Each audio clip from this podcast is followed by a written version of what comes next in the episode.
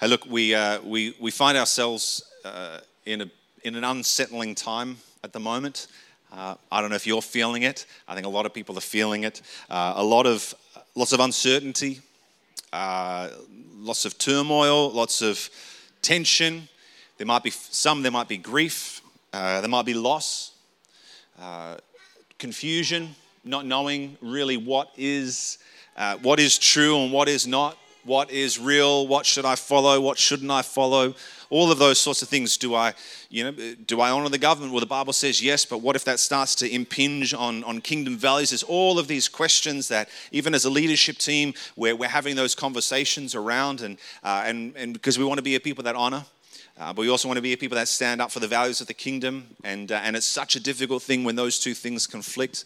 Um, but we're just seeking the Lord as you should be. And I want to encourage you, that's kind of part of the message uh, this morning. Um, but in times like this, it can be easy to have our attention drawn to what the enemies of God are up to. It's very easy for our attention to get drawn in and to start to look at, well, I don't like the look of that, and well, that seems a bit odd, and well, that seems a bit kind of dark and dodgy what's going on behind the scenes there.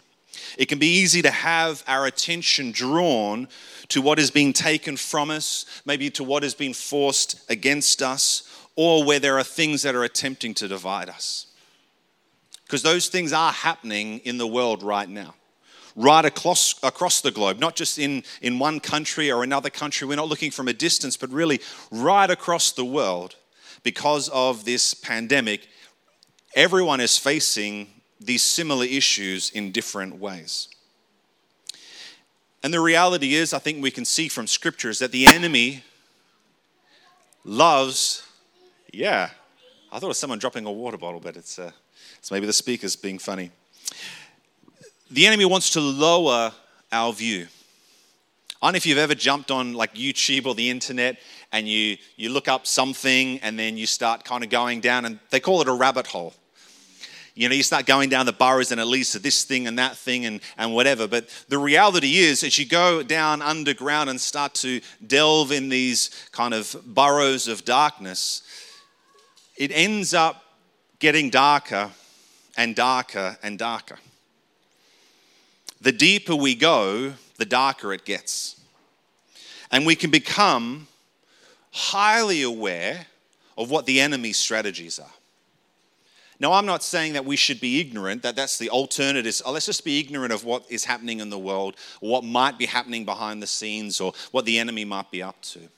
But if we are highly aware of that, then inadvertently we become less aware and we lose sight of God's strategy, of what the Lord is up to.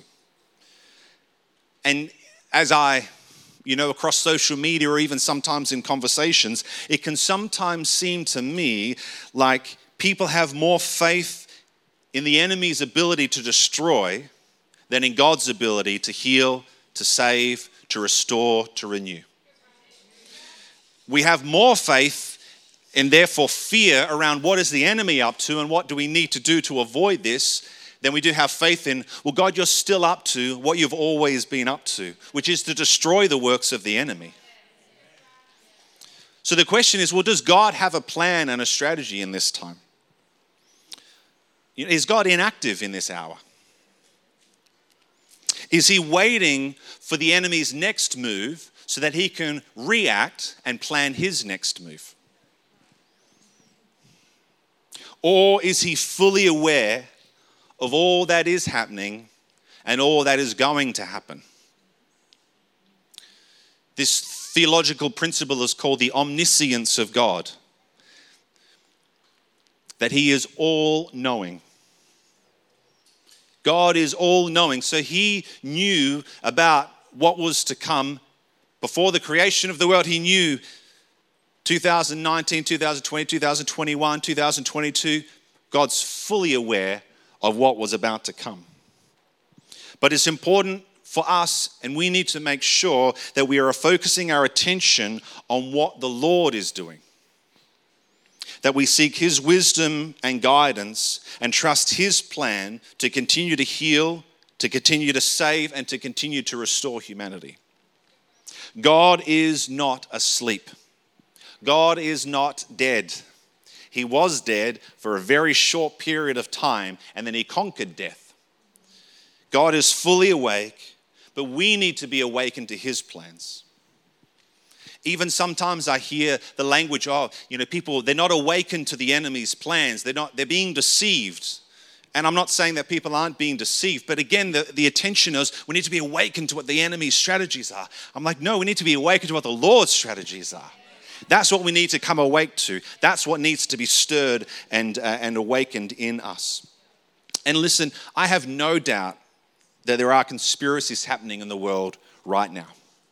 Evil forces conspiring together to bring death and destruction. And look, over the years, I've gone down plenty of rabbit holes, and I don't tend to land on something to say, it is that, or that person is that, because there's a danger of judgment in doing those things. But sometimes I go, you know what? That seems a little bit fishy. So I'm not going to fully put my trust in that thing, or I'm going to be aware of that. That's my personal response.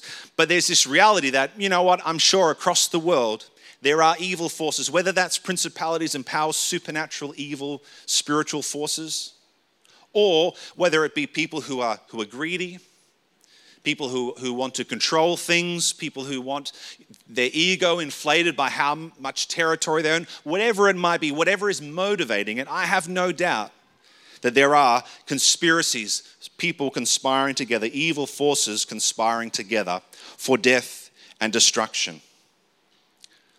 But you know what? I'm conspiring together with the Lord. I'm conspiring with the Lord to bring about life, to bring about freedom. And for me, I'm like, I don't want it to be a theory. I want my conspiracy to be a reality. I want to conspire with the Lord to do the things that He desires to do. So, as a church, we want to be a people conspiring together to raise lovers of Jesus. We want to conspire together with the Lord to see his kingdom come to the earth. We want to conspire together with the Lord to heal the sick, to raise the dead, to cast out demons. We want to conspire to tear down strongholds and oppose the knowledge of Christ. There's a conspiracy going on, and it's the people of God partnered with the Spirit of God, bringing the kingdom of God to the earth. So, you want to be aware of a conspiracy? That's the one that Jesus established. He was very clear my kingdom's not of this world. You're not going to see it. It comes like a thief in the night. It's like leaven woven into dough. You can't pick it out, you can't put your finger on it, but it's there and it's happening and it is spreading and expanding and consuming the world. The scripture, when Jesus spoke to Peter, he says, On this rock I will build my church, and the gates of hell will not prevail against it, will not withstand the expansion of the kingdom of God. That's what it means. Jesus, like, you, I'm letting the devil know that his time is up. I'm letting the gates of hell know my people are coming to storm you. See, our natural eyes can see the circumstances around us, but our spiritual eyes need to focus on the Father. I want to encourage you this morning it is time to look up. It's time to look up. It's time to take your focus off of what is happening and look up and say, Lord, what are you doing? Because as we look out, we can ask, well, how am I going to provide for myself or for my family? But we need to look up and say, Lord, how am I going to provide for myself and my family? We can look out and we can say, Lord, how am I going to keep myself safe? Or we can look up and we can say, Lord, how are you going to keep me safe? We can look out and say, Lord, how are we going to overcome this circumstance? Or we look up and we say, Lord, how are we going to overcome this circumstance? We look out and we say, Lord, how is justice going to be done right now in the earth? When is justice going to come? Or we can look up and we say, Lord, how are you going to bring about justice in the earth? When is your justice going to come? See, to conspire, we must inquire. To conspire with the Lord, we must inquire of the Lord to say, Lord, what is your strategy? See, when I look out and I see my circumstance, I become very aware and I can name it, declare it, that is what it is. And I can be very sure of it. It doesn't change anything though. Being aware of a problem, that's one thing. Finding the solution to the problem, that's what we want. We need to inquire of the Lord for solutions. Jeremiah 33, verses 2 to 3 says, Thus says the Lord who made the earth, the Lord who formed it to establish it. The Lord is his name. He says, verse 3 Call to me, and I will answer you and will tell you great and hidden things that you have not known. Call to me, I will answer you. Look up, inquire of me, I will answer you, and I will show you hidden things. I will give you the strategies, I will give you the answers to the problems that not just you, but the world is facing. And yet it feels like throughout the media, across of what I'm picking up, we're so highly aware of what is happening in the natural, we're not inquiring of the Lord to say, What is your strategy, Lord? So when I declare my circumstance, I'm just revealing the problem that I'm facing. When I inquire of the Lord, He'll reveal the solution to the problem that I'm facing. 1 Corinthians chapter 2 talks about us having the mind of Christ, which is the Holy Spirit. So if you read that, I encourage you to read 1 Corinthians chapter 2. This is Paul, it starts of Paul talking about it starts about Paul's talking I, I came to you, the Corinthian church, and I desired to know nothing amongst you except Christ and Him crucified. And I came not with eloquent words of wisdom, but with a demonstration of the power of God, that your faith might not rest in the wisdom of men, but in the power of God. That's his design. Then he goes on to talk. He's like, look, we release spiritual wisdom. We teach spiritual wisdom to the church, but only to those who are spiritually mature. And he says, uh, the Spirit of God searches all the thoughts of God. The Holy Spirit knows every thought of God. That's every strategy, every opinion, every understanding, everything that the Lord knows, the Holy Spirit knows. And the Apostle Paul says, and you have the mind of Christ. You have every thought of God dwelling in you by the Holy Spirit. But his warning is not to be carnally minded, not to be so aware of the flesh, so aware of the natural reality, but to be spiritually minded, to set our mind, our heart, our intention on the things of God, on the Spirit of God, the plans of God. If we look, Lord, look at all that's happening in the earth, do you, do you not see it? God's fully aware of what's happening. But He's like, you need to see what I see. And I have a very different plan. We need a God vision, we need a heavenly perspective even as we kind of, I think, I don't know if it came out in the worship time last week, just about, it's like being up in, or maybe you shared, being up in the hot air balloon, you know, and, and seeing, having that God, that heavenly perspective on things. But I think for a lot of us, there's a, the first step is looking up and recognizing that there is even a heavenly perspective to take our eyes off what is happening in the natural and to look up and say, Lord, what are you doing? And the more that I inquire of the Lord, the more that I set my attention, my affection, everything upon Him, the higher I'm raised up to have His perspective. God shares His secrets with His children. God has secrets to share with you. Not so that you can be inflated with knowledge or, and, and have your ego stroked, but it's, it's the secrets that bring about His plans and purposes. A heavenly vision starts by looking up. So, what are some practical ways that we can shift our attention off the natural and onto what the Lord is doing? There are three things. I'm sure there's a, a, a bunch more, but we're going to start with three. The first one is to meditate on the Word of God. Don't just read the Bible. And I mean, the Word of God is whatever God is speaking to us in a moment, and it's also what God has spoken to us in the past. So the Bible is the Word of God because God spoke some things to a people at a time and they recorded those things. But God can speak a word to you right now. And again, it's not going to conflict the Bible. This is not that conversation about scripture and things. But I'm just saying, God might say, I feel like the Lord is speaking this thing to me. Okay, then take that. If you can find it in scripture so that it's rooted in something there, but meditate on that. Don't just read it, meditate on it, chew it, have it constantly on your mind, memorize it. Uh, as you might know, I didn't grow up in the church, became a Christian when I was around 16. Um, but early on, in, and I was a, became a youth leader, but uh, our, our pastor used to teach us memory verses. And, uh, and they were really helpful. They were mostly around kind of evangelistic verses. So Romans 3:23 for all of sin and fall short of the glory of God. Romans 6:23 for the wage of sin is death but the gift of God is eternal life in Christ Jesus. Romans 5:8 for God shows his love for us for while we're still sinners Christ died for us. Ephesians 2 8 to 10, for it is by grace you have been saved through faith, isn't it? But I'm just saying, it's good because those, they're, they're embedded in my brain. I can just rattle them off like that, not to impress people, but just to, I, I know those truths. They're significant truths that relate to personal salvation. But we need to be consuming what God has said and what God is saying and have those things flowing in our mind and dwelling in our heart. And I'm, don't try and memorize the whole Bible in one go. Don't even like, I'm, not, I'm saying, don't even just try read it from start to finish find some scriptures that speak into what is happening now in this situation, the answer to the problems that you're facing.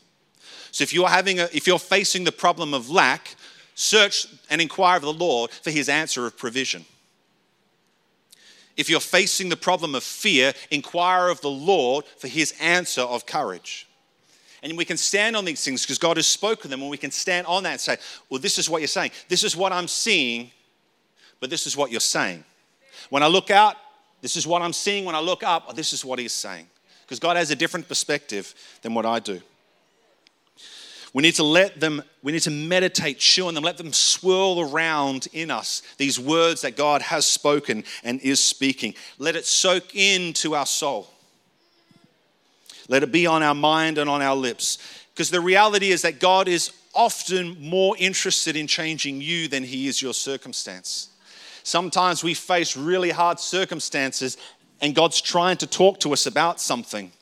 And we keep trying to get out of the circumstance. And the Lord's like, but I'm keeping you in the circumstance until you change because I'm more interested in you being different than your circumstance being different. As we shared before, this is the difference between uh, God rescuing us or God bringing us through. We want Him just to just deliver me from this circumstance, Lord. But I want to give you victory. If you pull out now, you won't have victory. But Lord, I'm down. It's like it's I'm I'm one goal and they're ten goals, Lord. Just rescue me from the game right now. The Lord's like, no, no, but there's there's ten goals coming. I want you to be victorious. But in order to be victorious, you've got to go through and see it to the end. Let him change you. And the way sometimes God changes us, he conflicts us with truth. He reveals our heart, He exposes us. But man, how much more do circumstances do that? What is happening around us, maybe even what has been revealed in us. And we're just like, oh God, can you take that problem away? And God's like, yes, I'm going to change your heart. Problem solved. Oh, that wasn't the way, that wasn't what I meant, Lord. I'm going to read some Psalms to you. I'm not putting these on the screen because um, I want you to write them down, or you can open your Bibles and read them, because uh, I feel like we're, we might be getting a bit lazy as a culture when it comes to um, those sorts of things. So, Psalm 77, verse 11 to 14 says, I will remember the deeds of the Lord. I will remember the deeds of the Lord, the actions of God. This might be something you can do. Say, Lord, I'm, I'm concerned about provision. what I'm going to do, I'm going to ponder all of the times that I've been concerned about provision and God has provided. You know how sometimes it's like, well, yeah, well, God provided 50 times before, but this time He might not. Yeah, or maybe He's the same yesterday, today, and forever. I will remember the deeds of the Lord. Yes, I will remember your wonders of old. I will ponder all your work and meditate on your mighty deeds. I will meditate on your mighty deeds. Your way, O God, is holy. What God is great like our God? You are the God who works wonders. You have made known your might among the peoples. Boom. Psalm 77, verse 11 to 14. That's probably enough for you to take away this week and, and ponder and dwell on. But I'm saying, just read it over. If you can find a worship song that, that talks about it, play that. Just find these, these truths from the scripture, but you've got to get them in you. You got, they've got to be part of you. Amen? Psalm 119, verses 23 to 24 says, Even though princes sit plotting against me, your servant will meditate on your statutes. Your testimonies are my delight, they are my counselors. So even though people are opposed to me, there's enemies coming against me, what will I do? I'll meditate on your statutes, on your truths, on your ways. Your testimonies are my delight, they are my counselors. Psalm 119, verses 145 to 148. With my whole heart I cry, Answer me, O Lord. I will keep your statutes. I call to you, save me that I may observe your testimonies. I rise before dawn and cry for help. I hope in your words. My eyes are awake before the watches of the night that I may meditate on your promise. It's all there in this thing called the Bible. This is one book and a few verses, and already it's just like, oh, that's good. There's life in it. Psalm 143, verses 5 to 6. I remember the days of old. I meditate on all that you have done. I ponder the work of your hands. I stretch out my hands to you. My soul thirsts, thirsts for you like a parched land. Psalm 145, verse 5 on the glorious splendor of your majesty and on your wondrous works I will meditate. God is alive and well and active, and He is, has strategies. The plan hasn't changed for God. Well, Lord, what about global pandemics? Plan hasn't changed. Still the same plan. So meditate on what the Lord is saying to you or what the Lord has said in the past about circumstances you're facing. The other one is worship, worship, and worship. So there's five points meditate on the word, worship, worship, worship. And the next one. You know, but again, this is worship is a form of meditating on God's truth. Find songs that declare His. Again, you might be one. I just love when God just tells me, you know, or, or just intimate songs. That's great. Love, intimate engagement with God. But we also need the declarative truth of who He is okay? Not just to receive it to establish our faith, but to declare it, to send angels to flight, okay? To shift atmospheres, to shift what is happening in the world. If you're standing in, in reaction to what is happening in the earth and you're not standing up and declaring, this is what the Lord has done and this is what the Lord is doing.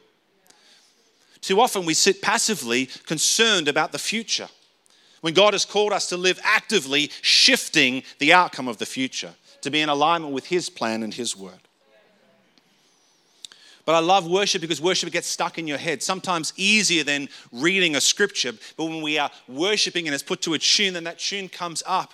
You know, turn off ABC News and turn on worshiping God because one's going to inform you of what's happening in the world, the other is going to inform you of who the Lord is and what He's doing in the world.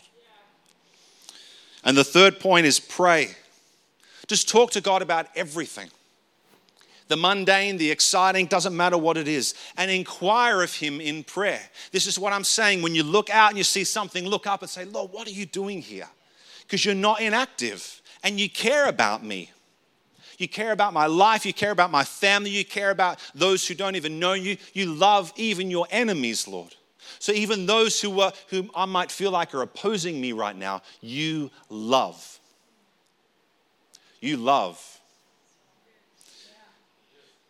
Name your enemy today. And I want to tell you the answer is love, to love them. But I hate them. I know, and that's your problem. But life's never going to come because hate destroys, it robs. That's the plan of the enemy to hate. And I'm not saying hate unrighteousness, but when it gets directed into a person, when it gets embodied, I'm just saying Jesus ain't with you. He's not going to come into agreement with your hatred of someone. He's going to come into agreement with your love for him and for what he's doing. And his love is on those people. Even the worst of the worst, in our opinion, God loves. Love your enemies takes away any excuse or opportunity for us to hate people. it's annoying, but it's true. If you have a prayer language, so I'm not talking about speaking in tongues, but if you can, if you pray in tongues, if you don't, just ask the Lord, keep asking Him. But if you do, use it. Just use it, just pray in tongues. This is just your personal prayer language. It's your spirit praying to God. The Bible says that it edifies us, it builds us up. When we're praying in the Spirit, we're speaking out and declaring truth. And again, you might just say, you might just get a word. God is love. And then we just start praying that God is love. I just thank you that you are love, God. Just start declaring God is love. God is love over my neighborhood. God is love over my workplace. God is love. To start speaking those things out. Ask the Lord, just what do you want me to pray, God? And then start speaking and declaring. Now, we might post some scriptures because there, oftentimes in Bibles, you'll see there's topical prayers, or you can Google it even. Just say, look up topical prayers, topical scriptures. And I know in like the little those little Gideon Bibles used to have. I'm sure they used to have like, you know, if you're facing this circumstance, here's some scriptures to declare. Okay, start to get them in you and then have them on your lips and start declaring them out. Amen. All right, Psalm 121 verses 1 to 2 says, "I lift up my eyes to the high to the hills." So that's the high places. When the Bible talks about hills and valleys, the hills are the high places, and oftentimes they're the places of encounter. So I lift up my eyes to the high places, the places of encounter. From where does my help come from? Well, my help comes from me figuring it out on my own and strategizing and planning and striving and doing these things. Ah, yes, that's where my help will come from. My help will come from the government changing their opinion on something. My help will come from this person doing this thing that's going to change this circumstance. No, my help comes from the Lord who made heaven and earth. God, what, what are we going to do with earth right now? Hey, you know what? I made this thing. I know how it works. I've always had a plan, and my plan is staying the same. Amen? Amen? So, there are two things to do in this season. The first is to look up. When you're looking out and you see something, look up and inquire of the Lord. And the second thing for us to do as individuals and as the church of God is to move forward. Don't slow down, don't pull back. Because again, that's what the enemy wants to do. He wants you to look down and stop where you are. Look up, move forward. Jeremiah 29 11, for I know the plans I have for you, declares the Lord, plans for welfare and not for evil, to give you a future and a hope. God knows the plans He has for you. we need to know the plans He has for us. How are you going to know? Inquire of the Lord. And again, as I read before, Matthew 16, 18 to 19, I tell you, you are Peter, on this rock I will build my church. The gates of hell shall not prevail against it. I will give you, the people of God, I will give you the keys of the kingdom of heaven. Whatever you bind on earth shall be bound in heaven. Whatever you loose on earth shall be loosed in heaven. What authority the Lord has given to us to actually determine what happens in the earth. Do you understand how powerful you are? How powerful your prayer is to shift things?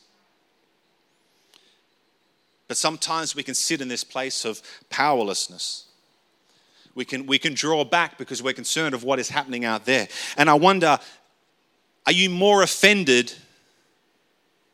or are you more on the offensive? I think sometimes we can sit in a fence, we can sit on the fence, but we need to operate on the offense. This, God's like, no, no, why have you guys stopped? Why have you stopped moving forward?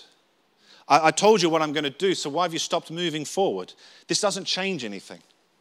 When we're in, in prayer on, on Tuesday in our, our, staff, our leadership team prayer time, and, and I just had that picture of like a, a container ship. And even the way they're designed these days, they're designed to cut through the waves.